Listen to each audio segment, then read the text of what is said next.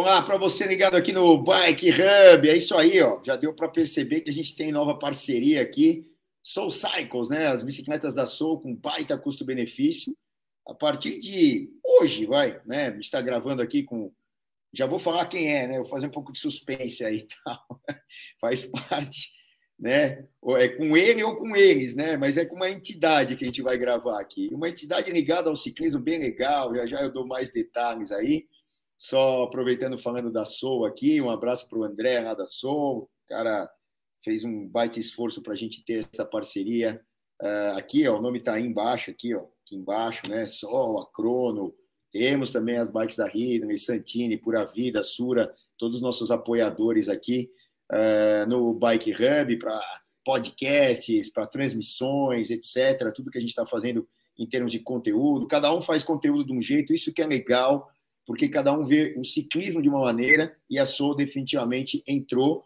E para vocês que estão interessados em saber de Soul, é só entrar é, no site da Soul. Você pode vir aqui direto na loja, tem todo o mostruário, está acabando de chegar. Até reformulamos a loja toda aqui. Eu estou gravando aqui da Conde Porto Alegre 649, uh, ah, aqui no Campo Belo. As bicicletas já estão aqui, né? Estão chegando todos uh, uh, os modelos estrada, mountain bike, full suspension, hardtail, enfim, tá, tudo está chegando aqui, as, as de entrada, as tops de linha. E, e aí você pode entrar no site da Soul, comprar e mandar entregar aqui, aí você recebe aqui com a gente aqui em São Paulo. Nós somos o hub da Soul, o Bike Hub é o hub da Soul aqui em São Paulo, é, ou então vir aqui direto e já fazer o pedido e as bicicletas chegam é, em um, dois dias úteis elas estão aqui, um baita custo-benefício, tem bicicletas de carbono por 13 mil reais aí com, com SRAM, etc. Enfim, é só vocês é, darem uma olhadinha ou virem até aqui a gente vai atender com a maior satisfação. O Reinaldo de Lima está aqui, o Paquito, eu, um monte de gente está tá por aqui para poder atender. Bom, podcast de hoje, né?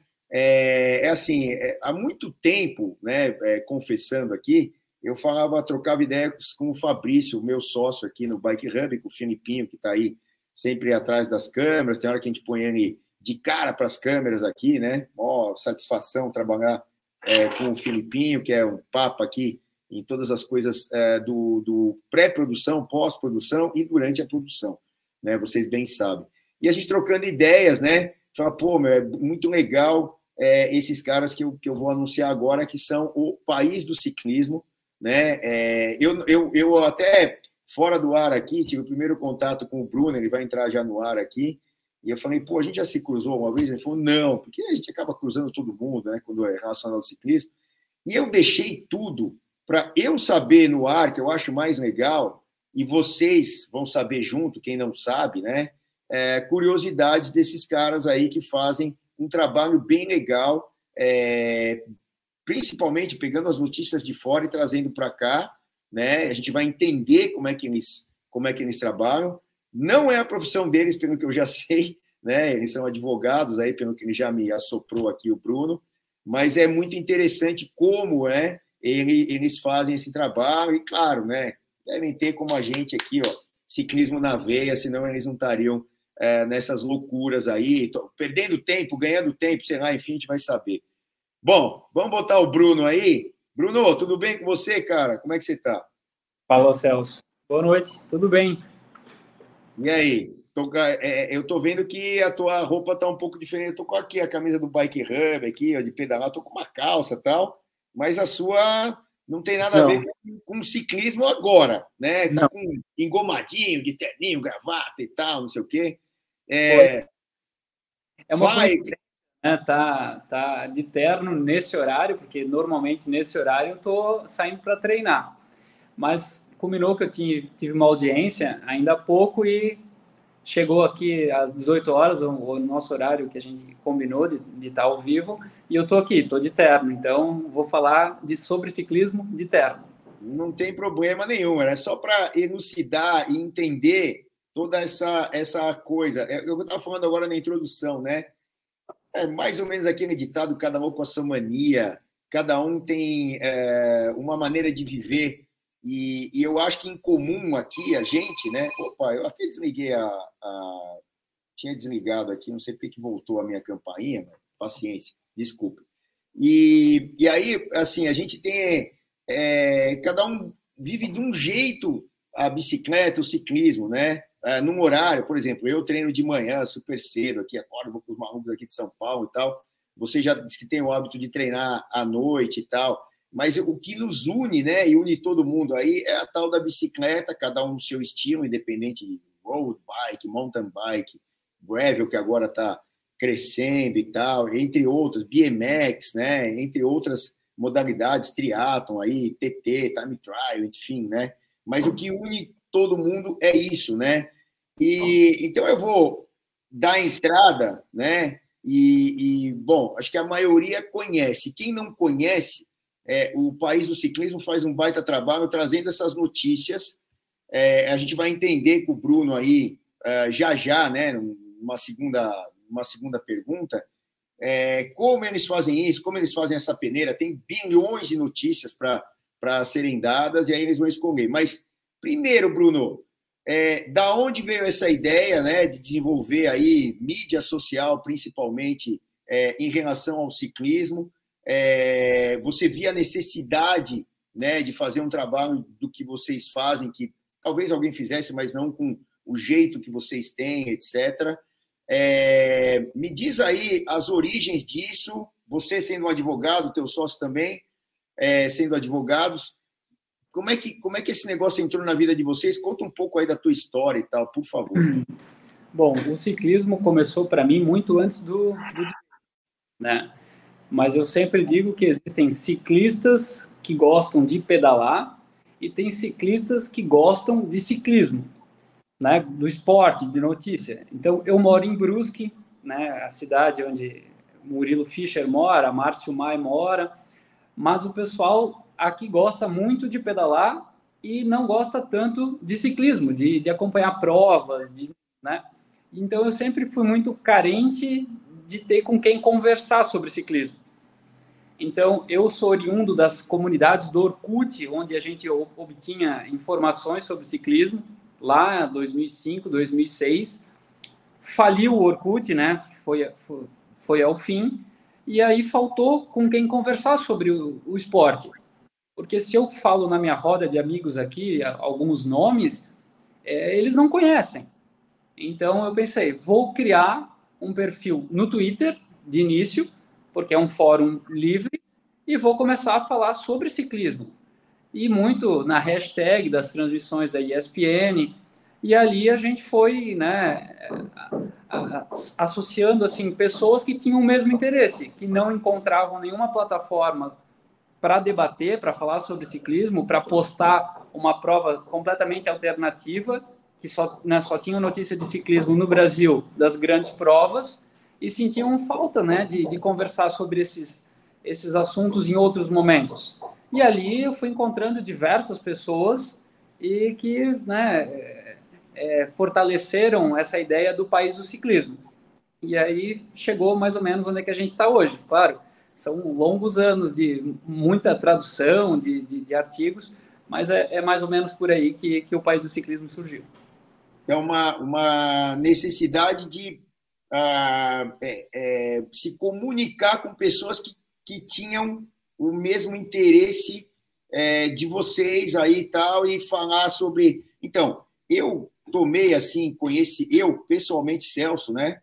Tomei conhecimento de você justamente durante, você acabou de citar, é, etapas do, do, do, que a gente transmite, ah, Giro, Volta, Tour, tal, as etapas de ciclismo que a ESPN transmite, e aí virava e mexia, tinha alguma, alguma, alguma citação é, de vocês, ó, oh, o ciclismo botou tal coisa, não sei o que, tal, tal, tal, isso para a gente é, é, fundamental, porque é aquilo, é, um ajuda o outro, é, vem uma notícia daqui, uma notícia de lá, eu acho, né? Não sei se você concorda comigo, não dá tempo da gente se informar de tudo, né? O dia é um só.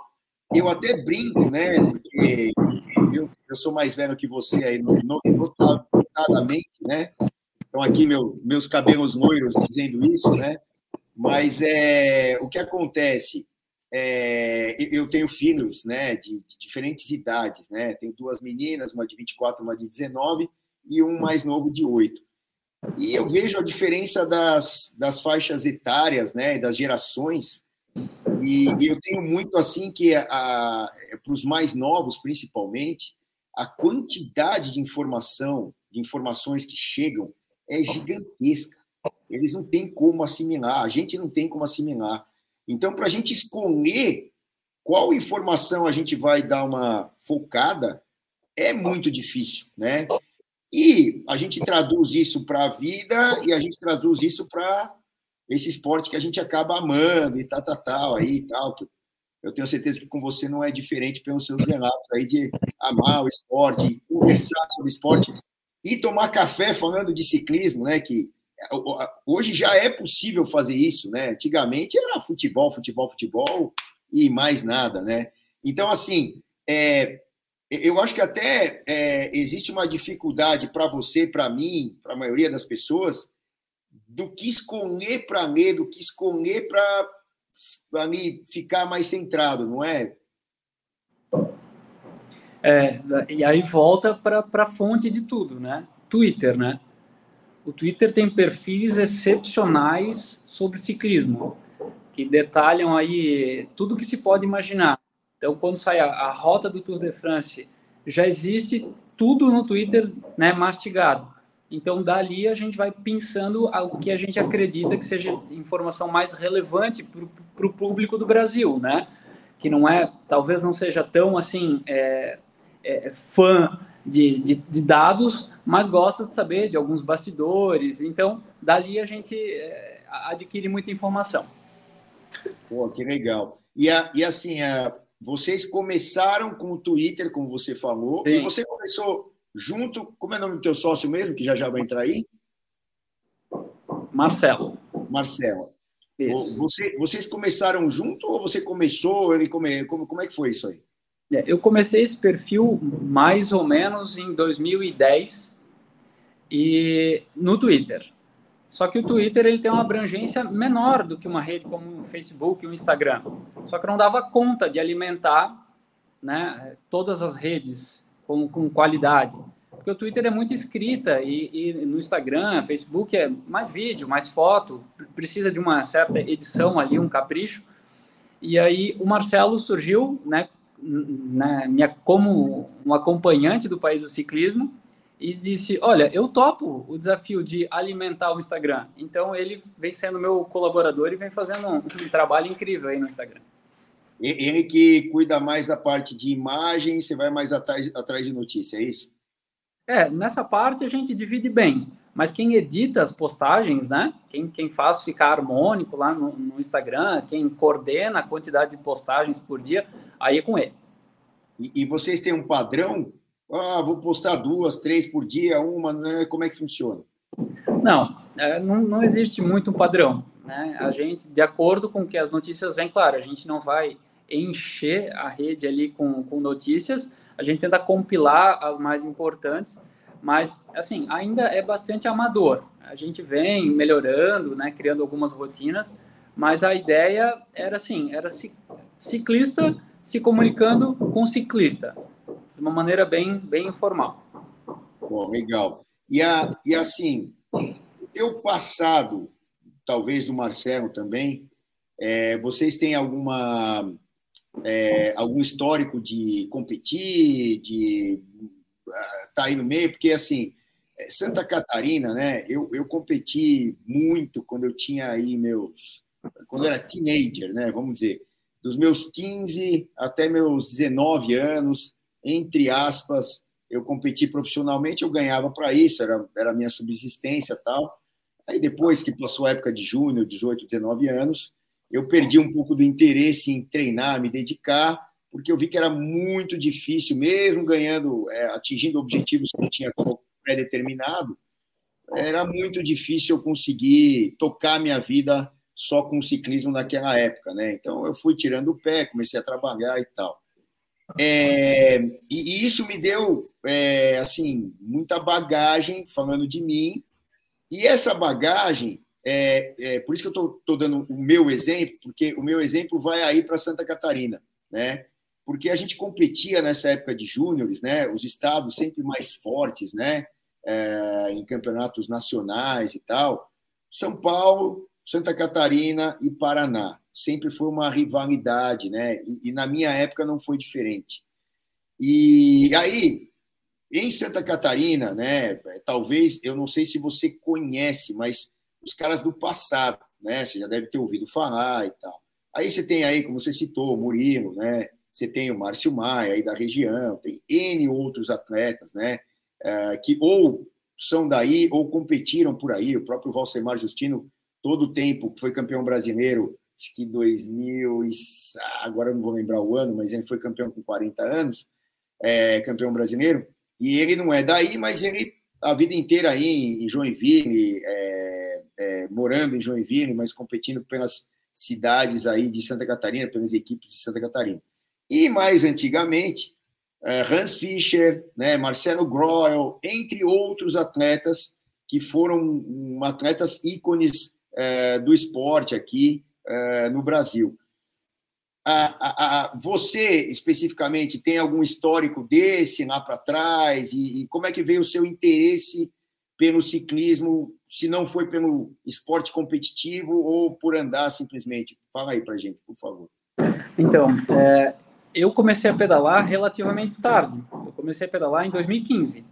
Né, a, a mas eu já gostava do esporte ciclismo há muito tempo atrás, desde a época que se competia sem capacete. Mas é, ciclismo nacional conheço pouco, tem pouca informação, até porque né, pouco se veicula notícias sobre isso. A minha grande paixão né, era o ciclismo internacional. Então, eu, eu sempre acompanhei o ciclismo internacional. E eu comecei a pedalar em 2015. Então, para mim, é, pr primeiro veio a paixão pelo, pelo esporte, depois pela, pela bicicleta. E hoje eu, eu, eu posso né, ser contente em dizer que eu pedalei né, recentemente com o Murilo, com o Márcio, e eles né, relatam essas, essas histórias, então dali eu absorvo alguma coisa mas parte esportiva de ciclismo eu não, não, não nunca competi e também não trato a bike como algo para competição, pelo menos para mim. Bike é minha paixão, é o meu esporte preferido e é onde eu, eu né, desestresso.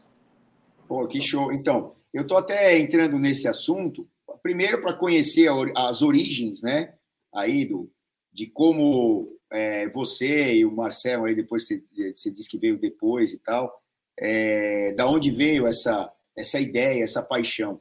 Porque assim, é, é, até tem dados estatísticos, aí você deve ter muito mais. Eu não sou um cara muito ligado em estatística, tal. Durante transmissões eu até falo isso, eu sou mais aquele cara empírico que gosta de observar tática. O que mais me fascina no ciclismo é a parte tática, é tentar entender é, o, o, que as equipes, o que os diretores esportivos, o que os atletas estão querendo colocar em jogo, porque aquilo para mim é um xadrez e aquilo que me fascina, né? É, essa parte para mim é, é a mais fantástica e tudo relacionado a um fator, que é o tal do vento, é do ar, né? Se não tivesse é, esse fator, muito pouca gente pensa dessa maneira, né? Porque assim, se fosse lá um contra-relógio, ia ser um negócio sem graça. Aliás, eu acho o contra-relógio um negócio mega sem graça.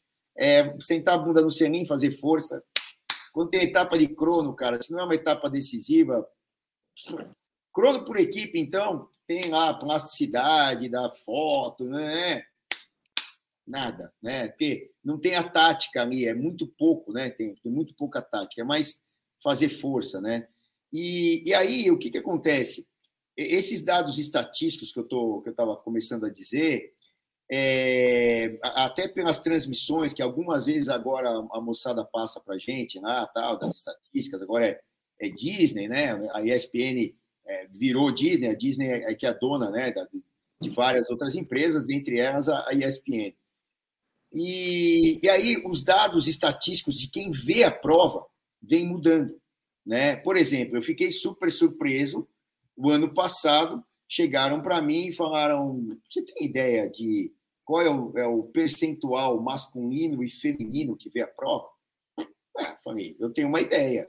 Para mim deve ser 90 a 10, tipo, né? 90% de homens e 10% de mulheres, né? É... pô, eu estava completamente errado.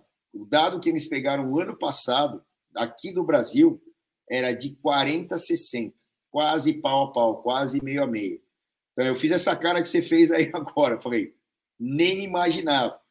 E outros dados estatísticos, por exemplo, de gente que vem conversar com a gente, que aí é o que eu mais gosto, é conversar com as pessoas e tal.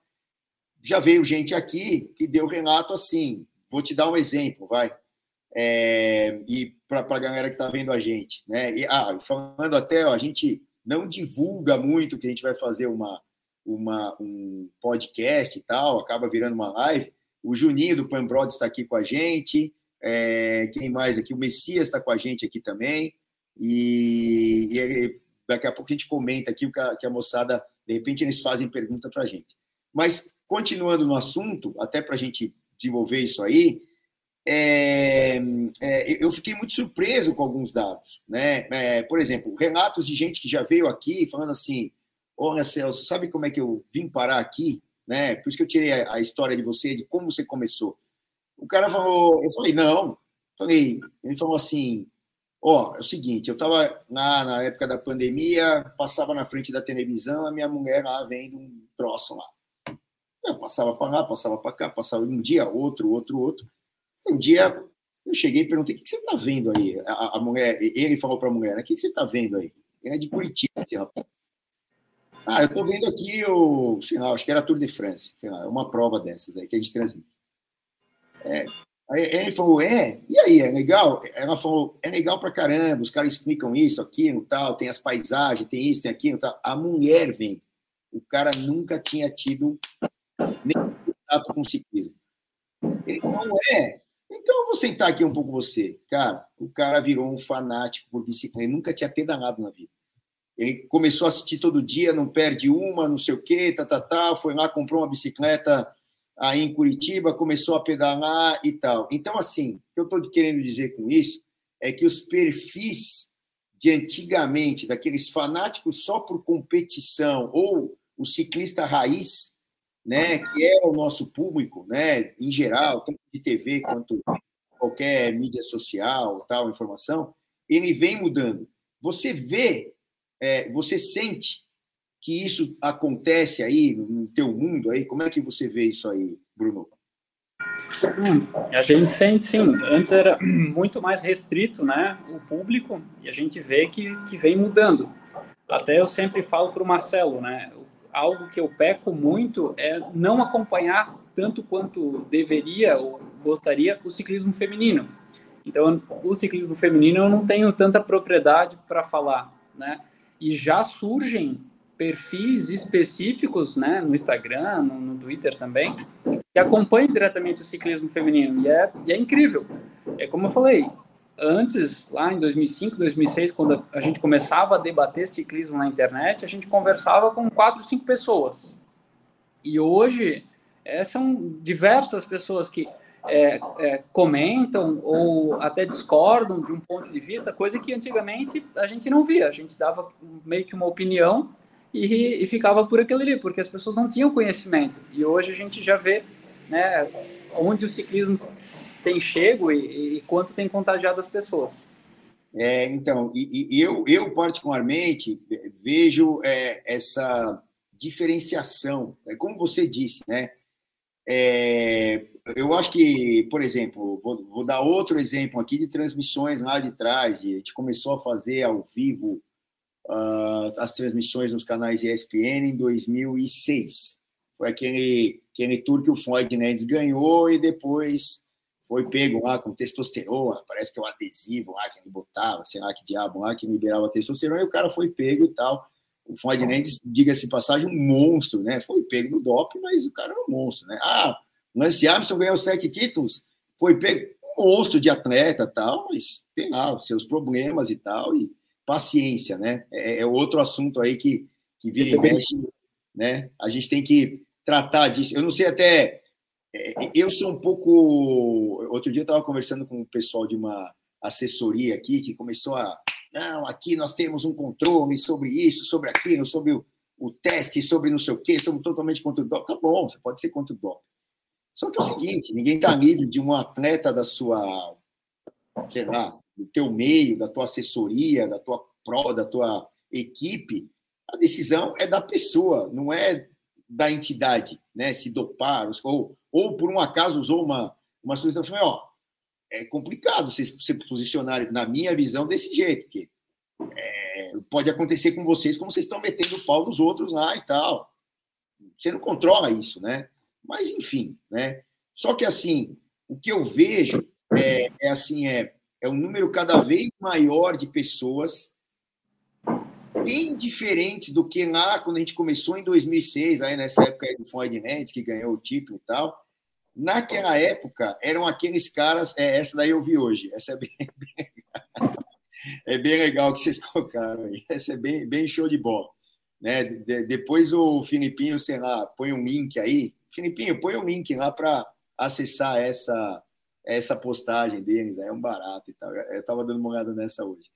E então, assim, mas são comentários, né? Isso é, são, são posturas e são é, é, maneiras de ver, né? Não estou nem aqui querendo defender ou não doping, mas é como as pessoas veem isso. Mas o que eu estou querendo dizer é que o público, né, Bruno, ele está cada vez mais eclético, né? E, e aí notícias diferentes é, vão trazer o interesse de, dessas pessoas. O que, que você, nessa, trajetória aí de vocês tal, o que, que mais te chocou ou te chamou a atenção ou vem mudando é, e você também vai mudando o teu tipo de trabalho ou, ou foco é, é, em relação a isso, a, a, a, ser mais eclético o público? O que, que você já viu assim de diferente nesse meio tempo? Bom, o que mais, né, bom, o que mais mudou assim nos últimos anos é o que tipo de prova que as pessoas têm interesse, né?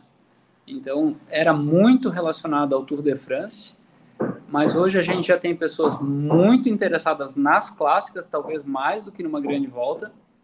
E tem pessoas interessadas no ciclocross, né? Algo que era assim completamente irrelevante, né, em anos passados. E hoje a gente já vê que o público tem interesse por esse tipo de conteúdo, né, sobre é, o desempenho dos atletas, né? E eu acho que também tem relação com os próprios atletas que a gente tem hoje, né?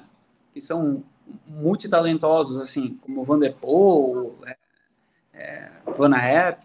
Então, faz com que as pessoas passassem a ter é, curiosidade não só sobre o grande evento, né, Tour de France, mas pros, pelos outros também que envolve o ciclismo, né? É, então isso isso é algo que, que eu percebo bastante. É, então, e, e aí a gente vê que a plural, plural não vou conseguir falar essa ideia, a, a, a, vastidão, não vou, tem hora que trava, tem hora que trava a língua, é desgraça, não vai sair a tal. Mas é, tem hora que essa vastidão, para mudar, né? A, a vastidão de assuntos aqui começa a, a, entrar no nosso mundo, né? Então, ah, que nem você falou do ciclocross, né? Eu lembro aqui que puta, eu sou meio, meio não, total dinossauro para os dias de hoje do ciclismo, né? De tanto comecei lá em 1970. Que ano que você nasceu, Bruno? 87.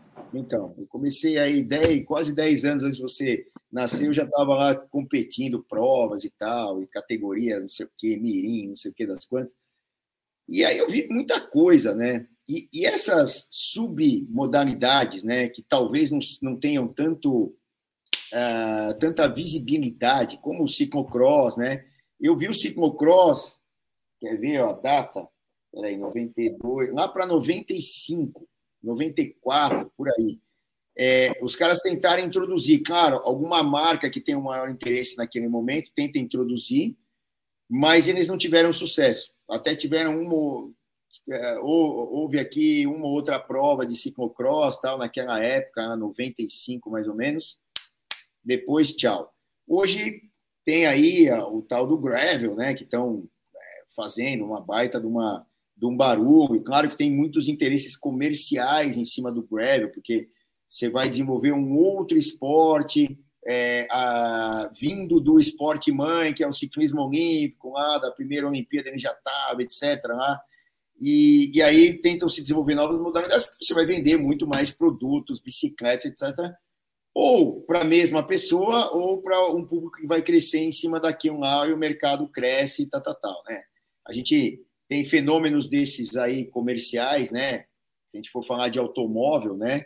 No, os automóveis mais altinhos hoje, que todo mundo quer e tal, tal, tal. É, e, e, aí tem isso, né? Você vende pouco carro hoje baixo e muito carro alto, né?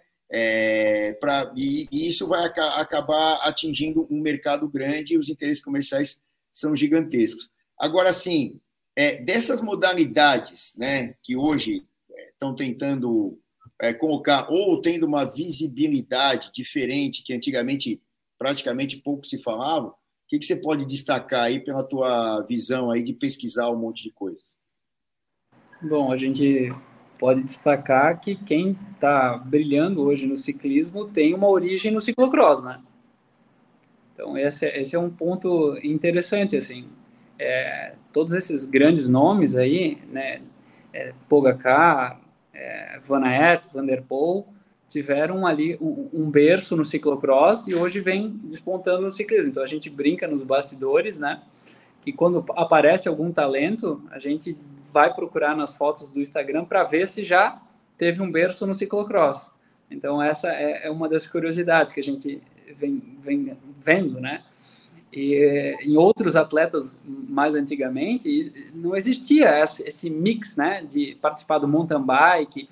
Eu, eu tentei pesquisar algumas fotos de é, Lance Armstrong na mountain bike, Ivan Basso na mountain bike, e, e, e, ali não aparece. O primeiro, assim, que eu me recordo, que foi um talento que veio de uma outra outra modalidade, pelo menos para mim, né, é Cadel Evans foi um, um atleta ótimo na, na, estrada que veio veio do mountain bike.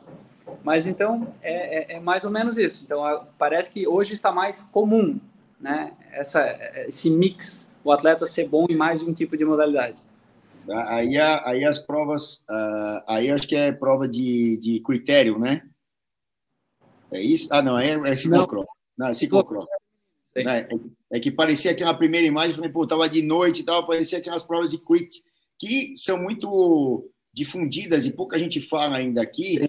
né, no Brasil, mas lá nos Estados Unidos isso bomba, né, Bruno?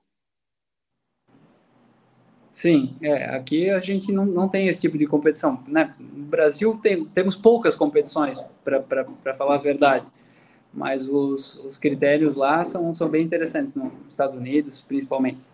É, então, a gente tem um país aqui ao lado, que é a Argentina, né? Que tem muito. Sempre ah, acabam arrumando talentos aí. A gente tem até o Chamorro aqui, que é um argentino que faz sucesso aqui no Brasil, tá, nos sprints e tal.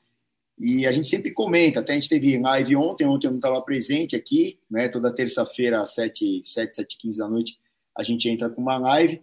E na semana eh, anterior, a gente estava falando sobre a prova lá da CCR, da Bandeirante, que eles transmitiam, enfim, e citamos aí os casos do, das provas de critério lá na Argentina, que é aqui do lado, não tem nos Estados Unidos, né? tem na Argentina, está vendo imagens aí de uma prova de ciclocross, pelo que eu estou vendo, e, mas as submodalidades vêm crescendo, e aí o que você estava falando, né? É, a gente vê que é, o ciclista puro, como você mesmo estava citando, do Cadel Evans, que foi campeão da Copa do Mundo de mountain bike, depois ele foi campeão mundial de ciclismo de estrada, e aí ele ganhou o Tour de France, né, que muito merecido, foi dele foi 2011, eu acho, foi 2011, se não me, se, se não me falha a memória, né, até aquele, ah, uma etapa que era decisiva, que eu lembro, que a gente até transmitiu, é, que chegava no Alpe do Ex, e era uma etapa daquelas explosivas, né? Tava o Pierre Roland, Pierre Roland é, francês, que era uma era uma promessa ali, com o contador, que eles atacaram, tal, tentaram ir embora, o contador ainda queria tirar tempo lá do Cadel Evans, mas ele já estava bem, bem atrás, e o Evans segurou de uma maneira incrível, teve um problema na bicicleta logo no começo da etapa, e aí foi perseguindo, foi buscando todo mundo, as equipes se esfacelaram, taticamente a prova foi louca, parecia todo mundo contra todo mundo e tal, e ele acabou ganhando aquele é, Tour de France, se não me engano, em 2011.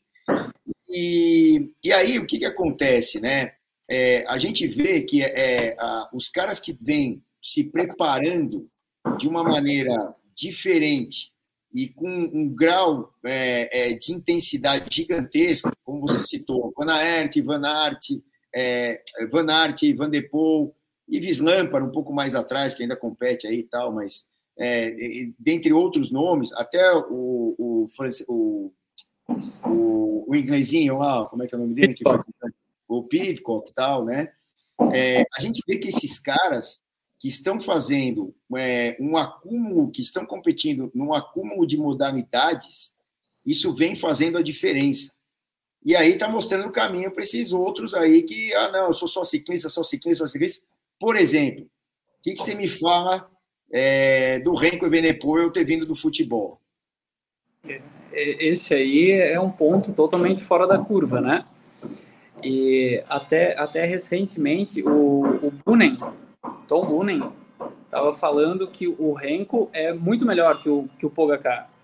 O que né, gera assim até um espanto, porque o Pogacar já se, já se confirmou aí no Tour de France, que é a, a, a grande volta importante, já ganhou é, Clássica Monumento, mas ele é realmente um fenômeno. Até, será, até onde será que ele, que ele tem capacidade de, de chegar, né? É incrível. É, até durante transmissões eu falo, cara, o motor que esse moleque tem é impressionante. Até taticamente ele vem. Hum, eu não sei se ele vem melhorando taticamente ou se ele está tão forte que mesmo errando na tática o cara ganha. Né? Por exemplo, eu não é, assim a, a prova do mundial, por exemplo, né?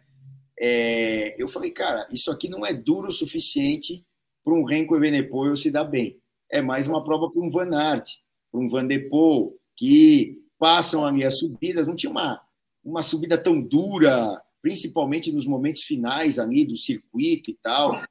O cara mandou uma sapatada de um jeito que, teoricamente, não seria tão difícil é, é, é, neutralizarem a fuga. O cara foi lá e ganhou. Eu não sei se você tinha essa opinião também aí sobre o circuito da Austrália, que o cara foi lá e. Mas não é que ele bateu o martelo, ele bateu o martelo com minutos de diferença para os caras de trás, não é, Bruno? É, e ali no Mundial, assim, é, foi corajoso atacar do ponto onde ele atacou, né? Ele já estava na ponta e os outros pensaram, é, talvez fosse cedo demais para acompanhar e quando viram já era tarde.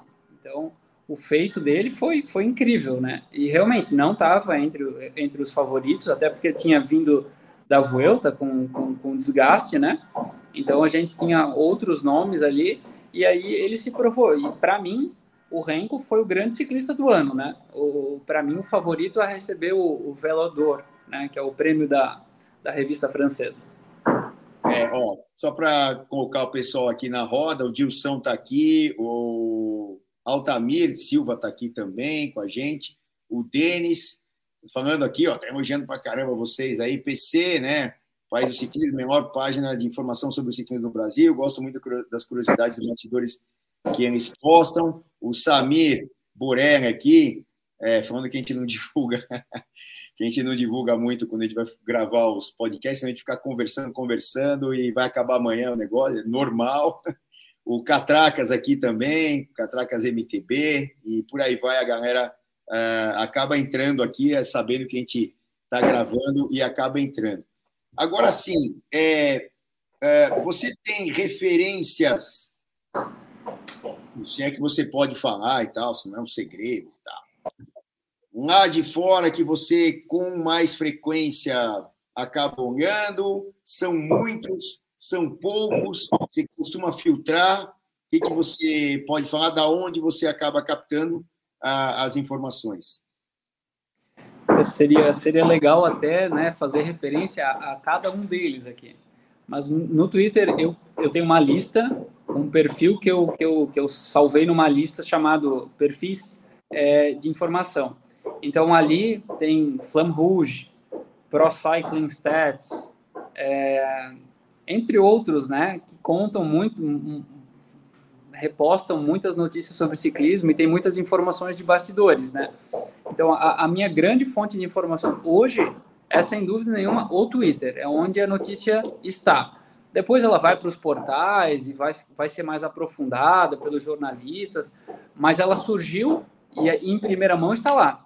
Então, é ali a minha fonte de informação. Então, eu recomendo para todo mundo que gosta de ciclismo ou que procure um fórum internacional, aprenda inglês ou italiano ou até neerlandês, né? Porque é onde eles debatem muito sobre ciclismo. Mas, se não, no Twitter é, é excepcional a quantidade de informação que as pessoas têm ali. E aí no Twitter é, é o mundo, né? Porque é, tudo misturado ao mesmo tempo e blá, blá, blá, e aí acaba pincelando uma coisa e outra, não é isso? Sim e não. A gente pode acompanhar o debate, mas a gente pode seguir determinados perfis, né, que são como se fossem jornalistas propriamente, que, que vão ali trazer dados, trazer informações. Então tem muita gente boa que está no Twitter fazendo esse serviço, né, jornalístico. Talvez nem, nem sejam propriamente jornalistas, mas ali eles nos alimentam. E foi ali, sem dúvida nenhuma, e nas transmissões da ESPN, que eu aprendi muito sobre ciclismo. Então, é, é, é ali é a fonte. Legal. Bom saber que a gente consegue contribuir com alguma coisa para alguém, porque a gente fica consegue. sempre na. Mas eu, eu acho que é bem isso, viu, Bruno? É que nem agora, né? A gente está aqui no, dentro do Bike Hub, né? E com alguns associados, né? A gente está é, empreendendo um novo negócio, que são as transmissões das provas nacionais. Independente de que tipo de provas são, né, isso é um. É, eu acho que é uma, é uma lacuna que tinha que ser preenchida, porque, como você mesmo falou, né? Pô, eu tenho pouca informação do ciclismo nacional. É óbvio, né? Porque essa informação não chega. Não tem o cara do Twitter lá que fica mandando informação do fulaninho, da fulaninha, não sei o quê, que daqui a pouco vão começar a, a repetir os resultados e começam a ser é, conhecidos, conhecidas, enfim, né? Então, assim, é, é, é, uma, é, uma, é, uma, é uma nova fase que a gente está é, buscando, até para ter uma representatividade e ficar ali é, marcado. Então, é, existe a, a, transmissão que a gente tenta fazer sempre, né? Até hoje fizemos as transmissões ao vivo, mas elas ficam gravadas no, no, no YouTube, né? Que é a plataforma que a gente usa para isso. E, e aí o que, que acontece, né? É, é essa referência do ciclismo é, nacional que ainda é pequena. Ah, tudo bem, a gente teve a pandemia, os, as épocas anteriores, a gente teve é, sempre tem a dificuldade, né? Acho que o maior a maior dificuldade que a gente tem aqui no Brasil é, são é, a, o compartilhamento das vias, que é aquela briga eterna, né? que é a, disputar o espaço. E quando você fala de, de eventos, e aí você não é que você disputa o espaço, você fecha o espaço para outra determinada categoria de, é, é, de, são os automóveis, são os outros veículos e tal, e aí tem muita gente que vem pesado e não entende o que está sendo feito, né? Então, assim, é, é, essas referências do Brasil é que eu acho que ainda é, são muito pequenas. Você, no, no que você vê que é lá de fora, você vê as pessoas hoje em dia preocupadas também com o que está acontecendo aqui. Por exemplo, a gente teve agora, vamos falar de ciclismo, mas falar de mountain bike. Teve o Brasil Ride agora, né? Vem os caras de fora é uma das maiores competições de endurance, né? Cape Epic, Brasil Ride, talvez sejam as duas maiores do mundo é, no mountain bike. Tem muita gente de fora, né? Para trazer aí a, a sua participação, seu conhecimento e tal. E no ciclismo de estrada ainda é pequena essa, essa movimentação, mas você vê aí a moçada se movimentando, mesmo dentro dessa plataforma Twitter, que é mais internacionalizada, né? Mas que aqui no Brasil tem muita gente querendo saber o que está acontecendo, ou você vê que ainda engatinha esse negócio? É, como eu falei mais no início da conversa, eu acho que no Brasil ainda tem muito ciclista que gosta de pedalar e menos do que ciclista que gosta de ciclismo. Né? Tem, tem mais gente que curte a bike do que gente que gosta do esporte em si. Mas o que faz é, diferença é realmente a falta de informação, porque se existe a informação, o público consome, é super interessado. Se a gente posta aí qualquer resultado de um letap, as pessoas querem saber, mas existe carência de informação. Ó, oh, qual é a subida que vai ter? É, quem chegou em primeiro? Qual foi a velocidade média? a gente patina muito atrás dessas informações, coisa que o vencedor de uma etapa de um, de um Tour de France, a gente instantaneamente já tem todas as informações para postar. Então, não sei exatamente se é por ser nacional ou não, mas é a falta de informação em si que implica. Se existir informação e ela for bem veiculada, o público consome. Eles estão tão interessados quanto pelo ciclismo lá de fora, pode ter certeza. É, então, então é, é, é uma coisa que é, tem aí uma, uma grande avenida evolutiva, né, para a gente recomeçar. Por exemplo, né, é, antes das mídias sociais aí, que eu falei que eu sou bem dinossauro lá de trás, tinha os, os dinossauros antes, né, os tiranossauros, ou da outra era, sei lá se era paleolítica antes de mim, e aí os caras é, a, a, nossa fonte de informação era conversar com as pessoas, né? Porque nem a alguma alguma revista, algum jornal e tal era bem complicado. Por exemplo, eu sou aqui de São Paulo. A gente tinha a tal da Gazeta Esportiva aqui, né? Existe até hoje a Gazeta Esportiva como uma rede de TV aqui e tal, mas ela era muito forte como esporte para vender na banca na segunda-feira e tal. Ah, tudo bem, tinha lá 200 páginas de futebol, mas tinham os outros esportes. Eles até cobriam é, provas é, lá de 1900 de Guaraná com Rômia, é, e sempre cobriram outros esportes, e entre eles o ciclismo. Né? Existia até um repórter específico de ciclismo. É, com o passar dos anos, né, e, e, a, e, e outros esportes chegando, é, a gente acabou meio que diminuindo esse fluxo de notícias aqui do Brasil e absorvendo as coisas que vêm de fora, né? Então, até o, o, o, país do ciclismo é um fenômeno desse, né? Que pega as coisas de fora e joga aqui para dentro numa linguagem que vai ser mais fácil das pessoas aqui entenderem, né? E poderem seguir e terem ali é, uma referência de notícias do ciclismo mais internacionais, tal, do que as nacionais. Mas é, eu acho que esse caminho está começando a ser trilhado, as pessoas já estão né, é, se interessando novamente. E outra, é, eu acho que o que faz isso aí, não sei se você concorda comigo, é, é, o número de eventos e eventos de alto nível, né? Que é isso que muitas vezes falta aqui, né, Bruno?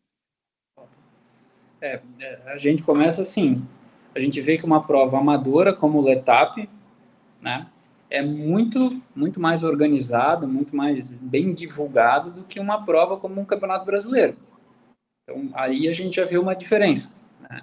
Então, se as, se as provas melhorassem esse diálogo, né, as federações né, se engajassem a fazer sites melhores, com resultados, com número de inscritos, quem é que vai largar. Se a gente tivesse essa informação fácil, a gente poderia veicular, né? e ela ser consumida pelo público também de uma maneira mais fácil.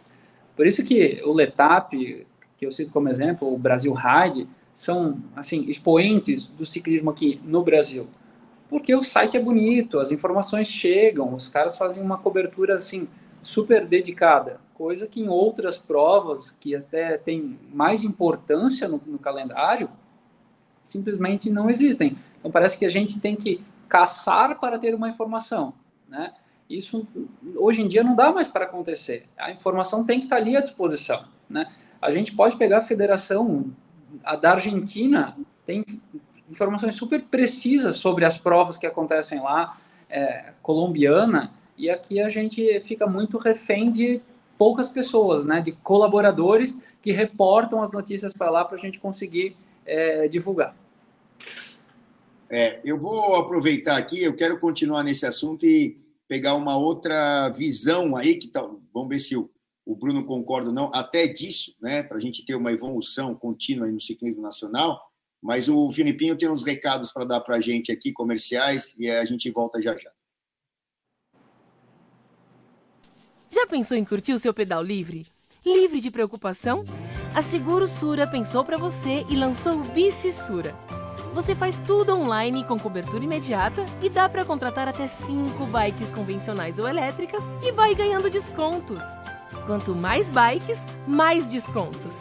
E o mais legal é que você recebe uma bike nova em caso de perda total por acidente, roubo ou furto. Ah, e tem mais!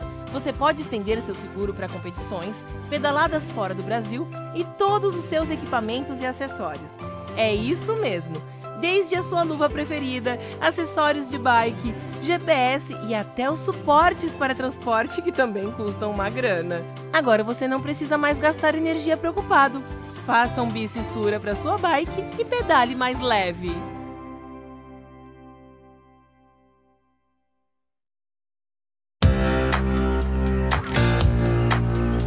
Pura Vida é para você, que acorda cedo para gastar energia. E para você que precisa de energia para acordar cedo. Para quem tem tempo de preparar o almoço. E para quem não tem também. Para você que quer perder peso e para você que quer ganhar peso. Ingredientes puros e ricos para você criar saúde através da nutrição. Pura vida. Ame a sua natureza.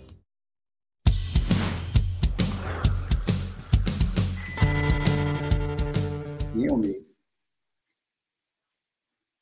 Estamos de volta aqui, depois dos recados aí da Sura, né? Porque você quer fazer um seguro na tua bicicleta, chama a Sura, é campeã nisso, é de origem colombiana, né? Então não precisa falar mais nada, né? Colômbia top aliás, o país top aqui da América do Sul, né, em ciclismo, e hoje é, rivaliza lá com, com, os europeus, talvez o único país né, que tem aí um contingente de atletas é, de número e nível para rivalizar com os europeus ainda, e, e também a Pura Vida, que dispensa comentários. Eu estou forrado de Pura Vida aqui, tem um monte de.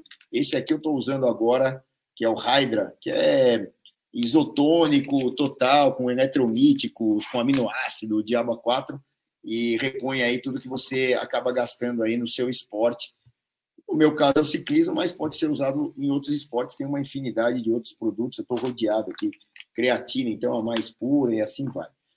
Ó, o que eu queria pegar desse gancho aí que a gente estava falando antes de, de entrar os comerciais é o seguinte, Parece, né, é, Bruno, que ah, é, existe o desinteresse comercial das entidades, federações e confederações. Porque é, é, absurdo, né? Elas não conseguem entender que um evento ele tem que ser vendido antes de tudo. Ele tem que dar lucro, né? É, e se você faz um negócio por fazer, porque você recebe uma, uma verba da, da entidade máxima lá do governo federal, sei lá de onde vem e tal, tal, tal, mas no caso da confederação é assim que eu sei, é, e você não tem interesse em vender, em fazer o, o, o evento. E aí você acabou dizendo acertadamente, né, que eu concordo em gênero, número e grau, que uma prova como uma etapa é uma referência hoje aqui, porque comercialmente ela se vende. É, um Brasil Ride, no caso do mountain bike, idem, né? A gente tem aqui as provas de Minas aqui, né? O campeonato, ai, como é que é o nome lá? o CMTB lá, o campeonato, é, agora me fugiu a, a sigla, que também comercialmente é, é muito bem resolvido. Copa Internacional. Isso, Copa Obrigado por ter me lembrado. É, então, assim, é engraçado, né? Porque, assim, é, o alto nível que seria aí, vamos dizer, eu estou em São Paulo, você em Santa Catarina, o Campeonato Catarinense, o Campeonato Paulista, é, o Campeonato Brasileiro, Parece que os caras fazem porque tem que ano para eles terem o mandato deles tal, e, e não tenham cuidado com isso, não, não vão atrás de vender o negócio, não vão atrás. É estranho isso, né, né, Bruno? É, assim, não querendo ser leviano, porque a gente não sabe das dificuldades que cada federação tem, né? Não sei se falta recurso, não, não tenho como saber, mas realmente é, as provas né, oferecidas pelas federações são muito fraquinhas em comparação com as, as outras provas que a gente né, mencionou aqui. Então, não sei se é uma dificuldade de orçamento ou é simplesmente, ah, vamos fazer qualquer coisa, mas isso não não faz evoluir o esporte, né? Então, essa, essa é uma crítica que a gente conversa muito no, no, no Twitter, no, no WhatsApp, nos grupos aí sobre isso, é como o campeonato brasileiro é, é pouco interessante, né? É, para se, se destacar o campeão brasileiro. É, são poucas horas, pouca, pouca altimetria, e ciclismo é um esporte endurance, né? Que, que exige de, de, de maior dificuldade. Então, é, realmente, fica, fica até o questionamento, né? Se, se alguém pudesse vir e nos justificar Por que, que um, um campeonato é, paulista ou catarinense é, fica tão aquém de uma prova como o Letap do Tour, por exemplo? Em termos de evento, né? Talvez não em termos de competitividade, mas em termos de evento, né? Até de competitividade, se for pensar bem, né? É mais ou menos. É que, é que assim, é, é, é que a gente está, hoje em dia, é, vou dizer infelizmente, mas a gente está com as provas aí que tem uma, uma, uma visibilidade maior, como você citou, no etapa, por exemplo, né? É, com um grau de importância na mídia grande. Sim. Mas é, não necessariamente a competitividade ali é o que importa para os caras que são do nível A. Porque é, é um ciclismo completamente diferente do ciclismo de, de, de alto nível. Ciclismo de alto nível tem equipe, tem a parte tática, aquilo que eu acabei de falar. Ali não, ali você baixou a bandeira, você dá tudo e acabou. Ah, vamos largar o outro cara aqui. Parte tática tende a zero, né? Porque você não tem equipes trabalhando e, e é o que a gente estava falando no começo aqui da, do nosso, do nosso bate-papo, é, o tal do deslocamento do ar, né, que a gente chama de vento e tal, ele está soprando para cá, soprando para lá, é isso que faz o ciclismo ser o ciclismo, né, que a gente é, esperar até o último momento para a definição da prova. Se você vai fazer força o tempo todo, o carinha que é mais forte, a menina que é mais forte, eles vão largar o outro para trás e vão botar um ritmo lá, se vão durar duas, três, quatro horas. Se não, o cara pode fazer força, né? Mas vamos falar do ciclismo real de alto nível, né? O cara ataca, a menina ataca, tá bom, tchau. A hora de fazer força não é agora. Os caras vão lá, põem as equipes para trabalharem. Agora aqui o momento de definir é a penúltima subida ou a última subida. Os caras que atacaram mais cedo, ficaram de cara para o vento o tempo todo, estão mortinhos da Silva, e aí você pega o teu capitão, lança onde tem que lançar, se é uma, se é uma subida, se é uma chegada em sprint, enfim, tal. E aí o ciclismo de alto nível é isso, né? E, e, e isso, é, por, por essa, é, talvez, é, é, eu diria até que é pouca inteligência né, dos organizadores e, e dos, dos, governantes aí de federações e confederações, no geral, tem as suas exceções, né? Mas o que a gente vê no resultado prático é isso. É, acaba não acontecendo a venda do evento, né? Não sei qual é, é o desinteresse deles, né? Até para se perpetuar aí no cargo deveriam ter outro, outra é, visão disso, mas é, é, talvez até por isso que a gente tenha aquilo que estava falando antes, que é você buscar notícias do ciclismo internacional, a gente também, e do ciclismo nacional acaba muitas vezes, muitas vezes não tendo nem uma, uma linha ali no Twitter, uma linha onde você vai divulgar o teu trabalho ou a gente vai é, divulgar alguma coisa disso. É, se você fosse dirigente de uma federação confederação, o que, que você faria diferente aí na tua, na tua cabeça, Bruno? É, agora me colocasse num, numa situação Bom, delicada.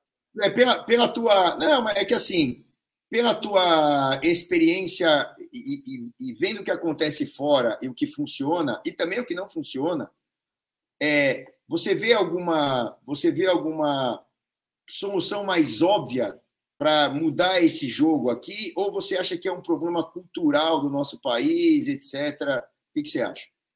Eu acho que a cultura faz diferença, porque em outros países, né, Holanda, por exemplo, qualquer coisa que fizer um risco no chão lá vai largar os melhores e vai ser ciclismo de, de excelência, porque eles têm isso no, no sangue lá. Então, é... só, só para botar um parênteses, desculpa, mas tem um, um, Renato do Renato Almeida aqui. Eu não sei se você está você tá no celular, né? Você conseguiu ver? Ó, ó, meia aí, meia aí para mim. É, moro na Holanda, país com mais bicicletas do que pessoas, infraestrutura, ciclismo na, na TV todos os dias, mas não se traduz em interesse na bike como esporte. Provas são raras. Mountain bike inexiste aqui. É, fiquei, é eu, fiquei, eu acho que você ficou surpreso como eu, né? Sim. E, e é. por um acaso, até que você citou foi Holanda, né? Por um acaso. É, pelo, pelos relatos que a gente tem lá de fora, competitivamente, eles têm prova todo final de semana, né? Então, e lá tem ciclismo de, de alto nível. Então, eu acreditava que, que lá as pessoas tivessem mais interesse esportivo. Mas eu, eu acho que o fato de grande parte da população ter contato com a bicicleta gera também interesse. Pode, pode não parecer como o Renato colocou aqui, né? Não tão grande, mas sem dúvida gera interesse pelo esporte. Né? Então, eu, eu aqui como dirigente no Brasil, eu tentaria reunir as pessoas que conhecem ciclismo, né? E, e, e dialogar com elas para encontrar um, um, caminho, né? Melhorar eh, rotas, é, vender melhor comercialmente isso, né? Para atrair patrocinadores, que eu acho que é fundamental, porque sem dinheiro não se faz nada. Então, é a partir dali que se faz ciclismo. Até eu estava conversando com, com o Márcio Mai no final de semana e e ele, tem um ponto de vista bem interessante sobre ciclismo né, competitivo. E ele falava assim: todo mundo fala que a gente tem que fortalecer o ciclismo de base, ciclismo de base. E ele dizia: não, a gente tem que fazer grandes provas na elite para que o ciclista de base tenha um norte a, a seguir, né? Para que ele esteja aqui com 13, 14 anos e pense onde ele pode chegar. Hoje a gente tem pouco, porque qual é o, futuro de um ciclista aí de 15 anos no Brasil? Ele não tem assim um, um grande é, paradigma, paradigma ali na frente. Eu quero ser esse ciclista ali adiante. Esse é o meu futuro. É aquela remuneração que aquele profissional lá ganha que vai me manter quando eu chegar a ser um ciclista profissional. E de certo modo é verdadeiro. Nós não temos assim um, uma grande perspectiva para um ciclista de base aqui no Brasil, porque a gente não tem um grande ciclismo de elite. É, eu até vou tomar liberdade. Eu conheço o Márcio como do Márcio. Tá? Para discordar do Márcio, né? É, então, vou, vou discordar, Márcio. Meu, adoro você e tal, mas vou discordar. É porque, assim, na minha visão, se você não tem um ciclismo de base, e o nome já está falando, é a base da pirâmide. Né? Então você tem a base aqui desse tamanho e a pirâmide, né? Quando você tem o carinha lá de cima, ele tem sido da base. E se você não tem a quantidade, você nunca vai ter a qualidade. Ou você vai ter um Guga da vida, que é do estado de vocês aí, que todo mundo sabe que é um fenômeno, né? O Guga é um fenômeno, o Márcio Maia é outro fenômeno, né? Mas é, se você não tiver base, e outra, é, na base, é, você até, quando você tem uma base grande, você até faz aquilo que a gente estava falando há pouco tempo atrás, as submodalidades. Então, você, o ciclismo, se a gente falar de ciclismo, na minha visão, pelo menos, né, ele é bem abrangente.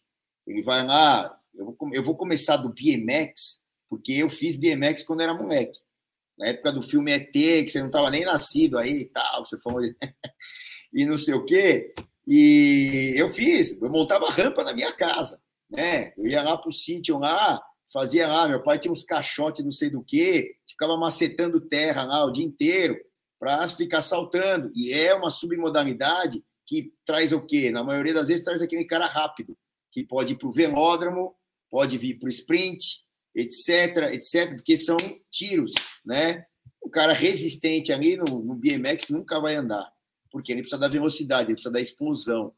Então, assim, se a gente tem a base, e dessa base você pega a molecada para o BMX, molecada para o mountain bike, molecada para o ciclocross, molecada para pista, molecada para estrada, molecada para. Bom, enfim, todas as submodalidades, né?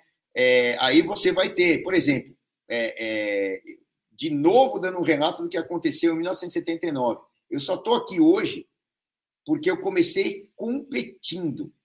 Né? Tinha competições para meninos de 9 anos de idade, que eu tinha 9 anos de idade em 1979, sou de 70.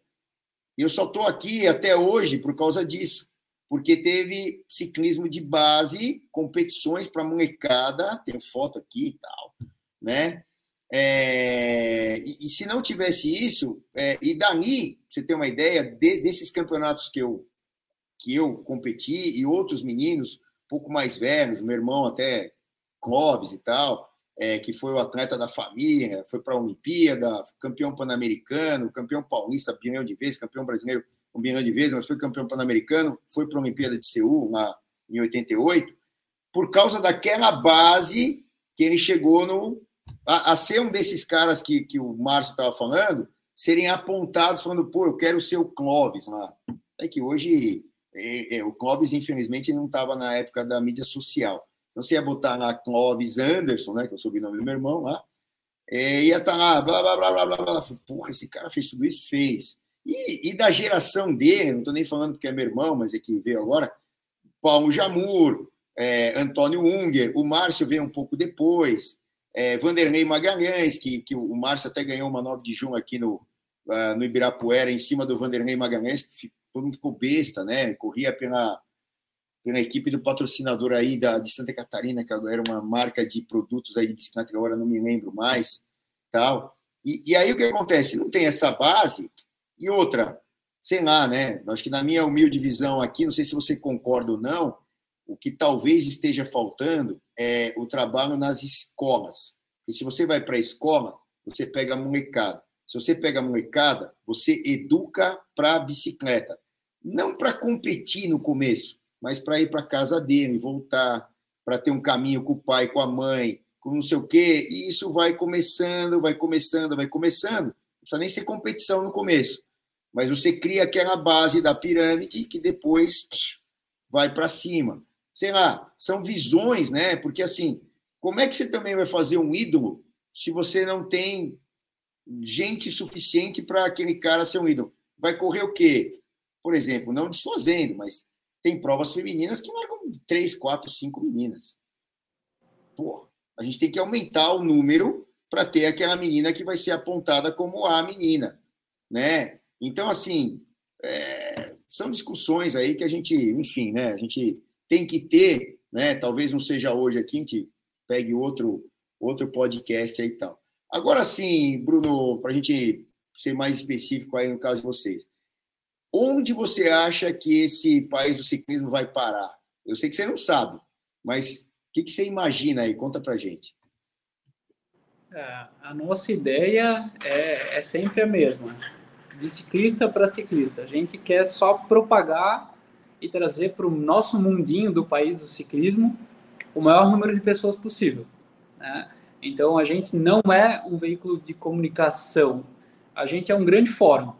A gente gosta de debater, gosta de conversar, gosta de informar. E, e, e, o nome País do Ciclismo é justamente uma brincadeira com o Brasil, né? Que o Brasil é o país do futebol. Então todo mundo na rua é técnico, todo mundo julga a convocação do Tite recente. Então, quando eu comecei com essa brincadeira lá atrás, era para cutucar. Não, eu não sou do país do futebol, eu sou do país do ciclismo. Porque se você me perguntar quem é o capitão da seleção brasileira de futebol, eu não sei. Mas se você me perguntar quem ganhou a Milan San Remo, eu sei. Então, eu gostaria de mais pessoas né, participando desse país do ciclismo. Então, essa, essa é a nossa, nossa ideia. E é o tal do que eu estava falando lá, né? Tomar o café com, com o assunto Pô, como você falou, Milan San Remo, ah, o Tour de Flandres, ah, é o Bunen. Quem se acha melhor, o Johan Museu ou o Tom Bunen? E sai aquela porradaria, não sei o que, não dá em nada, mas todo mundo toma um café, uma cerveja e tá tudo certo. É, eu acho que a gente já está num. Eu, eu, eu, venho falando isso há alguns anos já, que, é, por exemplo, eu não sei você aí e tal, é que, é que o ciclismo está na minha vida incorporado desde sempre, né? Pelo que você já deu para entender aí e tal, eu acabei falando aqui. Mas é, é, eu sentia falta lá atrás disso, né? De, de termos assuntos relacionados ao ciclismo no dia a dia. Isso já é comum. 99,9% das pessoas que eu tenho relacionamento hoje foram através do ciclismo, né? Dessa birosqueta aí de duas rodinhas que está aqui atrás e tal, que a gente tem que se equilibrar. Eu, e, e, assim, isso me dá, não é orgulho, mas me dá muita satisfação de já estarmos em alguns lugares do Brasil, e a gente acaba procurando isso, né? É, que a gente pode falar de ciclismo abertamente, né? E, e discutir. Pô, o cara no Milan Sanremo fez o certo ou fez o errado?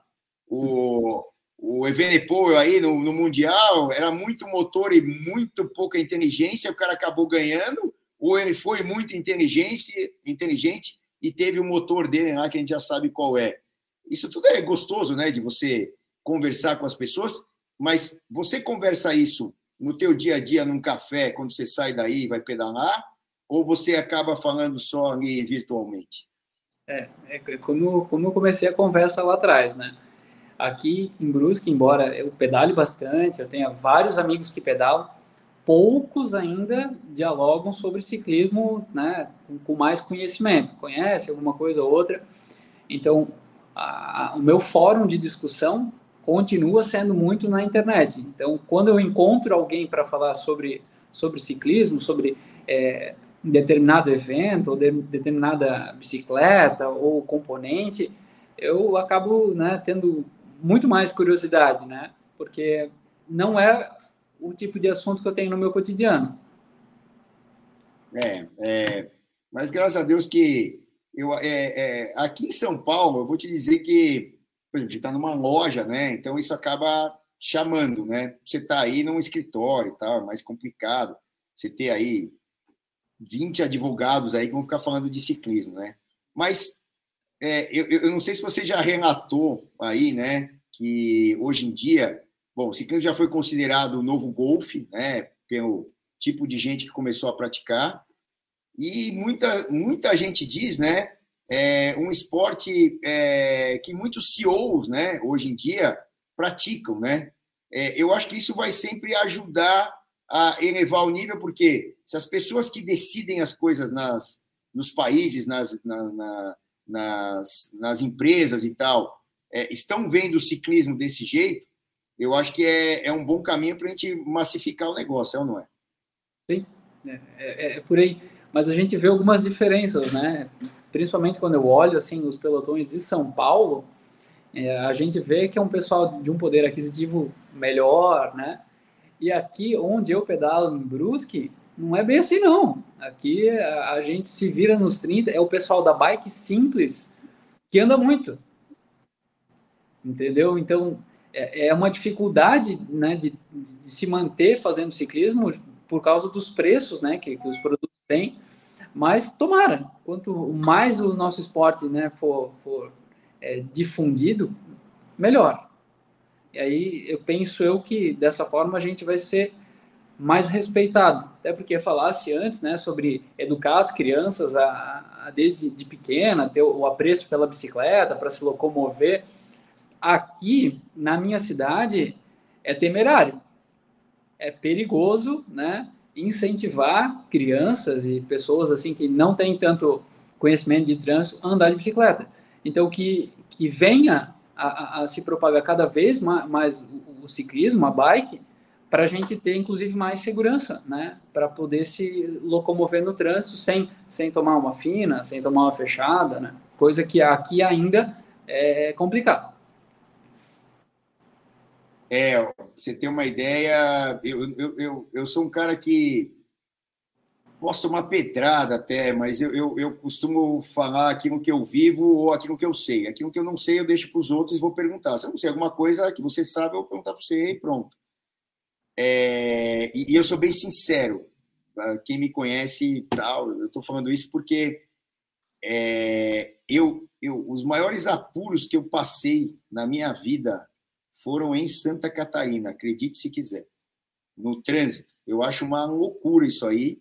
Eu, os caras, pô, eu faço vídeo andando na marginal, no meio dos carros, não sei o quê. É meu dia a dia, todo, todo dia ali, adoro isso, tal. Mas em Santa Catarina eu já passei apuros, eu falo até para o meu grande amigo, Valsemar Justino, que é, mora em Joinville, né? Cara, você é um louco, bicho. Vocês acham que nós somos loucos lá em São Paulo? Mas o jeito que os caras andam aqui de carro agressivamente perante os ciclistas, é, eu não sei por quê, porque não deveria ser, né? Até um, é, um estado que tem uma cultura de gente que veio de fora e, e, o ciclismo é muito mais difundido fora e tal, tal, tal.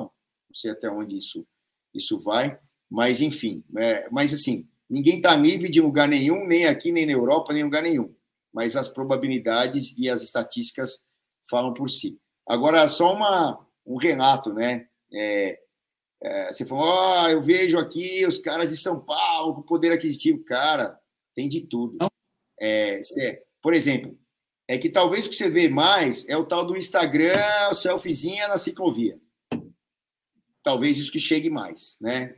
Ou no Romeiros aqui, que é um lugar mais tal. O ciclismo, ciclismo raiz mesmo, é aquele do rachão que tem aqui. Que aí você vai na marginal, aí ajudam 300 caras, meninas até, algumas vão. E, cara, é, é gente super simples. Então, assim, o bom do ciclismo é, é o que eu falo, né? É tipo a praia para o carioca. É super democrático todo mundo pode andar, um anda junto com o outro, outro anda junto com um, a menina entra no meio, se tem força para aguentar, vai aguentar, se não então vai sobrar, é super democrático. Todo mundo pega a roda todo mundo e todo mundo, independe de classe social, é mais rico, mais pobre, mais gordo, mais magro, mais feio, mais bonito, todo mundo se ajuda porque tem o tal do vento na frente e você tem que se ajudar e ser ajudado depois. Talvez isso que seja a maior magia do ciclismo. Eu não sei para você, mas como praticante para mim, né? Como, é, é, sei lá, é, pessoa de mídia, né? Que você está lá de um jeito, eu estou aqui de outro. Acho que tudo fascina, e claro que os, os, os eventos esportivos chamam mais atenção da gente. Mas é, acho que toda manifestação é, de ciclismo, independente de, de a bicicleta ser mais cara ou mais barata, e aqui em São Paulo, principalmente aqui extremo sul da, da, da, Zona Sul e extremo leste aqui, né? Um lado de Guarulhos e um lado aqui do extremo sul, aqui, Capão, não sei o quê, a, as partes é, mais longínquas aqui da cidade. Cara, eu vou te falar que, que é assim.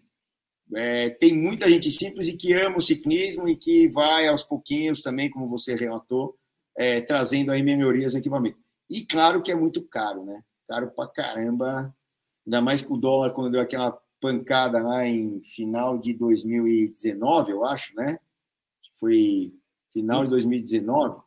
Pô, as coisas mudaram de patamar, né? É uma dificuldade isso, né? Até para a gente é, desenvolver mais ciclismo de, de alto nível, não é, Bruno? É, não, isso sem dúvida, né? Em 2015, que eu comecei a pedalar tardiamente, as bicicletas me pareciam ser mais acessíveis, né? E hoje, eu, eu, eu como ciclista, eu tenho duas bicicletas e é difícil manter, se, se eu quiser rodar no volume que eu, que eu desejaria, haja bolso, né? Até o, o, meu mecânico lá me sugeriu comprar uma, uma spinning justamente para eu economizar um pouco, porque a spinning ela, ela aguenta mais o, o serviço ali, se é só para fazer força que se quer, então vamos, vamos usar uma spinning, porque eu tava assim, tendo mensalidades altíssimas nas oficinas aí, troca COG de cassete, troca corrente, troca pneu. E essa é a realidade, né? Então, se, se isso viesse a, a se baratear, se, se, talvez se a indústria nacional passasse a produzir alguns tipos de produtos ou os impostos de importação fossem reduzidos, seria um facilitador, mas a gente não vê isso acontecendo. É, aí é, aí entra numa outra discussão que tem o um interesse político, etc, etc, etc, nichos de grupos econômicos que mantêm isso e tal, a gente sabe como é que funcionam as coisas no país, não é diferente de nenhum outro lugar do mundo, só que não dá para entender num país como. No mundo inteiro não existe é, coisas que existem no Brasil e Argentina, como uma Zona Franca de Manaus, por exemplo. Você protege uns para acabar com todos os outros que querem trabalhar e tal. Então, e as coisas são fabricadas no mesmo lugar do mundo, trazidas importadas, meia dúzia não paga imposto, o resto tudo tem que pagar. Interesse de quem? Meia dúzia de lá, né? E aí você não desenvolve justamente porque as coisas ficam caras, porque tem uma demanda lá em cima que manda no negócio. E aí, politicamente, as coisas são bem complicadas nesse caso. Mas estamos nesse contexto, somos formiguinhas, né? O que a gente pode falar é, o que a gente pode fazer é falar, é mostrar e tal, que isso tá, na minha visão, está errada completamente se favorecer meia dúzia para um mercado inteiro ser penalizado e consumidores como você e eu não poderem comprar e não, não, não difundir o esporte, né? Mas é, quem sabe isso aí é, entra numa normalidade e a gente vê para onde vai Brasil e Argentina, sabe que não é um lugar bom. Se isso acontece só em Brasil e Argentina, praticamente no mundo, e nenhum outro país, né? Tudo é livre então tem alguma coisa errada com esses dois países. Mas, enfim. Bruno, foi muito legal conversar com você. Já bateu aqui quase uma hora e meia de conversa, né? A gente não percebe, mas a coisa vai indo. E, cara, eu acho muito legal, assim, de, de é, minha, a minha opinião, né? Como algumas pessoas escreveram, aí o Eduardo Pereira entrou aqui, o Carlos Gabriel é, também entrou, o Marcelo Ivo aqui, a Loi entrou aqui também, enfim, o outro pessoal que já tinha comentado, o Zé Augusto Lopes aqui também, e, e tá, pelos relatos, enriquecendo aqui o, o nosso bate-papo. Mas é, eu como. É, eu sou um cara, como eu falei, talvez uma idade mais avançada e tenho hábitos diferentes. É, eu vou muito pelas percepções, percepções do que eu já vi, do que eu venho vendo, e corro muito menos atrás de notícia que vocês aí, mas o trabalho de vocês ajuda pra caramba. Até a gente que está tá falando, ah, pô, eu aprendi muito lá com vendo transmissão e tal, não sei o quê. E a gente também, muitas vezes, acaba pegando informações super importantes, que é o que eu falei, impossível dar tempo de ver tudo, né? Eu, nunca vou me prender muito o que, que o Pogacar tomou de café da manhã. E tem gente que não, não, não vai dormir se não vê o que, que o Pogacar tomou de café da manhã. Puma, o que, que faz ele andar? Meu, o que faz ele andar é treinar e treinar certo. A alimentação ajuda, mas se o cara não for lá e não sair da zona de conforto dele, e, e a maioria das pessoas o que não quer é sair da zona de conforto, ficar sentadinho. Você já falou, ó, meu horário de treinar era esse aqui. A gente acabou com o teu horário de treinar hoje, mas eu acho que foi, eu acho que foi por um bom, um bom motivo aí, né? Não sei o que mais você queria colocar. Bom, eu, eu, só eu queria agradecer, né, a, a oportunidade. Eu poucas vezes falei sobre ciclismo, então talvez eu não tenha me expressado tão bem quanto eu, eu gostaria. Eu, eu, mais digitei, mais teclei sobre ciclismo do que propriamente falei, mas foi uma oportunidade que eu, muito bacana e eu, eu quero de novo agradecer. E a, a, gente, né, como país do ciclismo, quer se propor a isso, apenas a divulgar o esporte, a trazer as notícias e informar as pessoas. É, não quer ficar gerando é, opinião, não é a nossa pretensão é simplesmente né, trazer para o nosso fórum aí o, o ciclismo. É, é, é, basicamente isso. E Celso, se, se me permites, antes de, de, encerrar, tem duas pessoas que eu queria muito agradecer, né? Que são claro. meus parceiros aqui no, no meu cotidiano. Um é o Jean, ele tem um Instagram, ele trabalha com carbono, com bike, que é Mimi Custom Bike, é um cara super 10. E outro é o Leandro Bruns, que é um ciclista que desenvolve lubrificante, e ele, né, sempre meu parceiro aí, que é Bruns Pro Bike. Só procurar no Instagram, tanto Mimi Custom Bike quanto Bruns Pro Bike, são as pessoas aí que eu, que eu considero. Não, não me pagaram nada, são realmente parceiros aqui da, da de Brusque, então fica, fica meu agradecimento a eles. Oh, show, então. E é com essas manifestações que a gente vai conseguindo tocar as coisas com amor, com dedicação, né? Mas é quando isso vira profissão, é, economicamente a coisa tem que é, é, funcionar. Normal, né? O que a gente estava discutindo até dos eventos aí que tem que, na nossa visão aí, na minha pelo menos, é, é, tem que ter uma visão mais comercial para a coisa funcionar. Meu, foi muito bom. Pena que o Marcelo não conseguiu chegar para o nosso bate-papo, mas a gente, a gente vai marcar outros aí. Vamos Vamos é, ficar em contato, que é mais importante. Depois eu vou pegar o seu contato e do Marcelo, que eu acho que eu não tenho aqui, é, com o Filipinho, que, que arquitetou tudo aqui com a gente e tal, para a gente ficar em contato e para a gente ter uma aproximação maior. E, cara, é muito legal. Parabéns pelo trabalho. Essa é a minha visão e a de todo mundo aqui do Bike Hub. É, eu acho muito legal. Vocês contribuem demais e continue, manda a brasa, cara. A gente precisa de você, do Marcelo, de, dessas pessoas aí que você falou que ajudam, que de alguma maneira sempre estão juntas com vocês e que já já todos aí em Brusque, no mundo, no Brasil inteiro, possam tomar o café assim presencialmente conversando sobre ciclismo, não só teclando, né? Que já é um avanço, mas eu, eu acho que Ó, talvez vai uma ideia aí. Se junta com alguém que tem um café, que não sei o quê, inaugura um café de ciclismo aí com tema, como tem alguns aqui em São Paulo, né?